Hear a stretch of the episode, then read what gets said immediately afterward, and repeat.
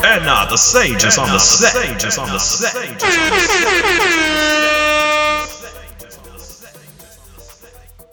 What's up, y'all? Sage Nurakai on the set.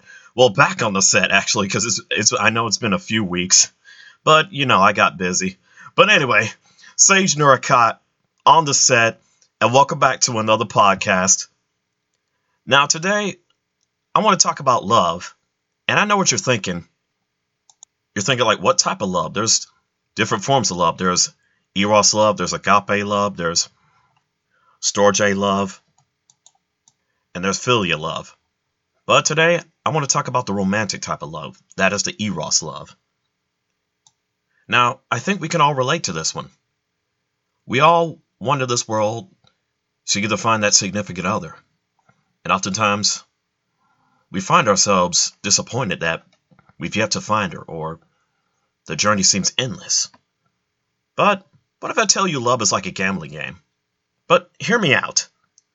Because picture this when we go to a casino, we already have it in our heads an idea of winning a big score. We prepare how much we're going to sacrifice to make that dream a reality, and thus we get to we get on the machine or play around a poker. Just when we think victory is assured, the disappointment happens. We end up feeling like everything we just poured in that machine or that round of poker just blew up in our faces. And the second blow hits us especially when we gave a piece of our earnings and effort to achieve something. But the disappointment levels aren't enough to stop us there. Instead, our spirits just persevere us to keep going. Instead of just quitting there, quitting there and now, we keep going and going, constantly suffering disappointment each time, each round lost. After so many losses and defeats, then we get deflated we just feel defeated. We feel like, okay, we're not, I'm never to score this. I might as well just go home. And we just quit. Now apply that same scenario to love. We traverse the world, and just like a casino, we hope to find that big score. But equate that big score to finding that significant other. That, significant other to share a life and have a wonderful, and intimate relationship with. And just when we think we found that right one, bam, the moment of disappointment hits again. We're either rejected, or that person doesn't turn out like you hoped, or you just drift away over time. They just get distant. You find yourself unable to find common ground with that person. It just, and instead of communicating, you just find yourself drifting apart until finally the breakup happens. And after so many disappointments, many of us many of us just feel tired. Many of us just feel defeated. How can I find love in the in this in this cold and dark world? Many wonder. And so they just close off their hearts, not wishing to go through the same the same heartbreak again, the same rejection that they felt. Because let's be honest, rejection hurts. I've I've been through it. We've all been through it when you feel reject when you get rejected, it's like all those all those imaginations you have of of that crush of yours were just gone like that. You feel like they were shot down. And just you find it hard to process that rejection. And no matter how hard you try to forget about that person, that that person that touched your heart just can't seem to leave your mind. How could she not love? How could he or she not love me? Or or how can they not have the same feelings feelings for me as I have for them, you may wonder. And so to some to some people, to many people, it just becomes a crushing blow. You feel like you can't recover from that. And so to avoid that same hurt, you just close your heart off.